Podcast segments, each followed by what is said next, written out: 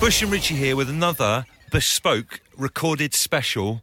Any other business podcast, not just for everyone, but for you. To qualify why it is bespoke, there's no need for us to do this. No this need is for us not to the do ra- this is not the radio show. We shouldn't be doing this. That's happening later on. There's going to be uh, three hours of requests, but you wouldn't want to hear that. It'd be very self Ah, indulgent. so we sit here and we do this bespoke podcast for you. Uh, dare I say, out of the goodness of our hearts. Yeah, I'd say Yeah, out so. of the yeah, goodness of our yeah, hearts. definitely. Yeah. But like, this is not a guilt trip or anything like that. You're, you're absolutely worth it. We love doing it for you. But you know, just remember that that we're going. Richie and I are going that extra mile. yeah, That definitely. kind of we thing. we get in early on our Friday to do this. That's definitely the extra mile. we could be eating uh, Portuguese tarts over in the cafe having a latte. each, Oh couldn't we? my goodness! How much? How many calories do you think is in a Portuguese tart? I I'm love trying a to watch Portuguese my weight. tart. I don't. You just love them. I think they are very rarely described or talked about in in the cake hierarchy, the cake pyramid. Hmm. But they're they're right up there. They're like they're like a club who constantly uh, maybe qualify for European football, but you- they never really get the credit they deserve. Like Do you think Sturm it's Graz. because they are tarts? They're not really cakes, are they? It's a good point. So maybe they don't get involved with the whole kind of like carrot cake, all that kind of debate. Do you know what I mean? Pastel de nata, I believe, is the actual Portuguese for it. Have you ever been to Portugal and had one in Portugal? Uh, no, I've been to Portugal, but never had one there. Wow, what a wasted opportunity. I know. Get yourself back over there. I think that's what I'll have to do. If you take one thing from this podcast, and please tell at least one other person, Portuguese tarts, uh, proper name is Pastel de nata. punching way above their weight. Yeah. Uh, one thing we have to start this podcast with, Richie, is talk about what happened to you on your journey home from work last night. Uh, th- I was watching this unfold in our home time WhatsApp group, and it really was one of the finest things I've ever seen in my entire life. Can we just have an agreement, first of all, that by talking about it, I'm waiving my privilege to be able to take legal action uh, against our producer, uh, Dave Masterman. I'm David gonna name him. Masterman, yeah. Um, and uh, his shifty mate, Steve. Stop the laughter. Here's what happened, Oh, listener. so funny. I'm going to give you the backstory. I'd been talking, I haven't even talked about this on air, about how I'm enjoying Football Manager Touch on the iPod. You're having a great time with it, aren't you? Introduced to me by Andy, uh, and I'm, I'm taking on Arsenal. Uh, and last night on my trip home, after a lot of pre-season and setting up and intricate man- uh, manoeuvres of my set pieces and stuff, it's going to be my first game against Huddersfield Town. Okay, brilliant. Looking forward to it. Yeah. And then about five minutes into my train journey, uh, the phone rumbles, and I have a look, and it's uh, the home time WhatsApp group, and it's a picture of me staring back, and I'm like, okay. You sat on the train, picture of you staring back. there's the key thing. I suddenly realised, hang on, this is a picture of me. I'm thinking, what's happened here? There's my phone malfunction. It's taking pictures of myself. And I'm thinking, no, no, no, no. This has been sent to me, a picture of me sent to me through our Hometime WhatsApp group by our producer, David Masterman. Who lives in an entirely different part of London to you, so he wouldn't be on the same train or anything, would he? Well, let's let's let's go full disclosure. He'd quit the show half hour early to go home and bathe his daughter. yeah. So we knew he wasn't on the train. So, and the best thing was, it wasn't just one photo; it was three photos of you. But like in a telephoto lens type way, you know, if you zoom right in on your phone, sometimes you can get like a a, f- a bit of Richie's shoulder and your bag and stuff. It was like that, wasn't it? It was, but truth be told, I couldn't quite work out what was going on because I thought maybe this is from another day. I don't because I don't understand how this is because Dave's not on this train. I don't get it. And then I looked down at my rucksack and it was folded exactly how it was in the photo and my coat was underneath. I'd I love to thought, have seen it. No, no, no, this really is me. And I then stood up in the train to look around to try and find Dave Masterman, or maybe even cite his wife, thinking maybe she's in on this or something or other. I was I, I was so confused as to what was going on. All, all the time, this is playing out in our WhatsApp group. The first kind of tr- trickle that you've got a problem with this comes through from you. Uh, this is at quarter, was at ten to eight. No, no, no, that's me on the train right now playing Football Manager in block capitals. What's going on? uh, and so you, and then you then sent a photo to the group of your view from where you're sat, and, uh, and you've circled the, the area above the, the, the empty seats, saying, "This is the only angle opposite me that could have been taken as a shot." Uh, there's, there was someone uh, with curly hair sat there a few minutes ago, but that person got up and walked away. it felt like JFK because that was the only angle that you'd be able to get that shot of me, and there was no one sat there other than this bloke who then got up and rumbled down the other end of the cha- uh, the, the carriage. It was just a stranger. curly haired lad. I'm thinking, well, what's he got to do with it? Yeah. And then I'm sort of like looking for him and I, I can't see him and it's really strange. And then it all unfolds that it was the curly haired guy. It was the curly haired fella. He happens to be a friend of our producer, Dave Masterman. yeah.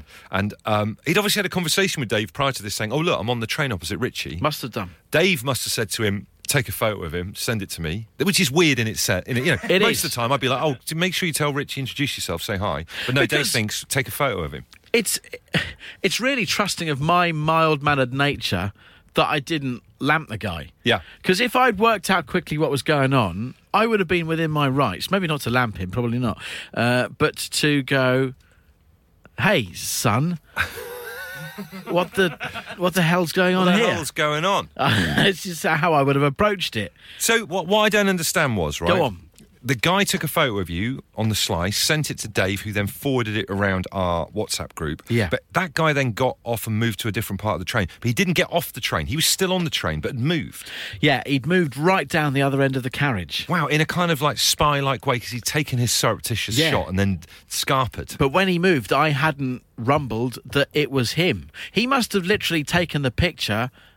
I well, that's what I can't work out. Did he take the picture and just go, or did he take the picture and then start to see me shuffling around? I think he did wait around because I did stand up to see what's going on down the other end of the carriage All right, so he saw you kind of getting a little bit. because I was looking to Haggis. try and work out where's Dave, and he must have seen that and thought, "Dave's an arse. This isn't playing out well. I'm going to scarper." But you were just looking looking back at the messages last night. You were you were quite freaked out. I was so unsettled by it. Really, really, really unsettled. And, and and just by chance, and we talked about this on Home Time the other week. I happened to follow you to the tube station about a week and a half ago. yes. Yeah. So this is almost like Richie following or Richie spotting, twitching. I don't like it. It's almost become a thing, isn't it? Haven't won a game since. This is it. The knock-on effect to your football manager. We've lost career. to Palace, Wolves, and now at home to Liverpool. So look, if you're going to follow someone or take sneaky photos of them, just think about the consequences. I have had the most unusual present ever into the radio station from a company. Uh, I don't know whether to ask what the company is first or what the present is. Well, you know, like we get sometimes uh, companies or brands all listening to the show because they might have it on in their office and think, oh, we've got something along those lines. So uh, the lovely people at Old Speckled Hen sent Yes, us some yeah. nice beer when we were talking about the you know dedicated pushchair driver thing. I think in uh, in uh, in society these days we'd be called influencers. I think we, yeah, influencers, yeah. Yeah. In the way that, like, someone weird like, might make you move table in a restaurant, that kind of Yeah. influence that we've got. Uh, anyway, on Twitter the other night, I was asking for some advice. I bought some kippers in a moment of madness from a, from a fishmonger's in Leon C. Took them back to have for my breakfast, and I thought, oh, wh- how'd you cook them? And the, the, the fishmonger guy had told me as I was leaving that he normally microwaves his kippers. Oh, he does he not. says you can microwave it in you 2 can't minutes. microwave a kipper. Apparently, according to the fishmonger, he always microwaves his kippers. Because I know that you fry them in a pan, stinks the place out, doesn't it? It does, but that's the necessary evil of having a kipper. I, it, it- look, fishmongery is one of the oldest industries known to time. It is. The microwave, more of a last 10 years kind of thing. I, I'm sorry, fishmongers were not microwaving haddocks Well, or this- kippers or anything. This is the response I had on Twitter. They were like, "You're going to stink the whole house out. It'll ruin the microwave. You'll be stinking of it for, for days or weeks or whatever." So I didn't do it in the end, uh, and we've not even eaten them because I don't know what to do with the things. Uh, fast forward about two or three days, I get a box in the post this morning uh, with a Lacoste symbol on the front. You know, As the in the French designer clothing symbol. Yeah, exactly. Do all the sportswear and Yeah. like stuff you might wear, like jumper over your shoulders and play tennis with. Yes. Uh, inside a Lacoste branded envelope saying to Andy Bush. Inside that was a letter saying to Bush, "This is the safest way to eat kippers. Enjoy." And inside a Lacoste shoebox is just a load of wrapping. I open that up. Inside is a tiny tin of John West kipper fillets and a knife and fork. Now, I appreciate. Thank you, Lacoste, for getting involved with the show and everything like that. But what's their angle on a on kippers? What of Lacoste? Am I missing something here? Um, well, obviously, they enjoy the show, Which which we appreciate. which is great. Um, Can you think of a, of a connection between join the dots, Sherlock, between Lacoste and kippers? well, they're both, um, they're both sea animals, aren't they? How do you mean? Well, your kipper Yeah, is nautical. yeah. As is your crocodile. Oh, that's a stretch, though, mate. crocodile. Listen, guys, we just got to hearing about the kippers. Since our symbol emblem is a crocodile, which is also a seafaring creature, we thought we'd send you the send a kipper.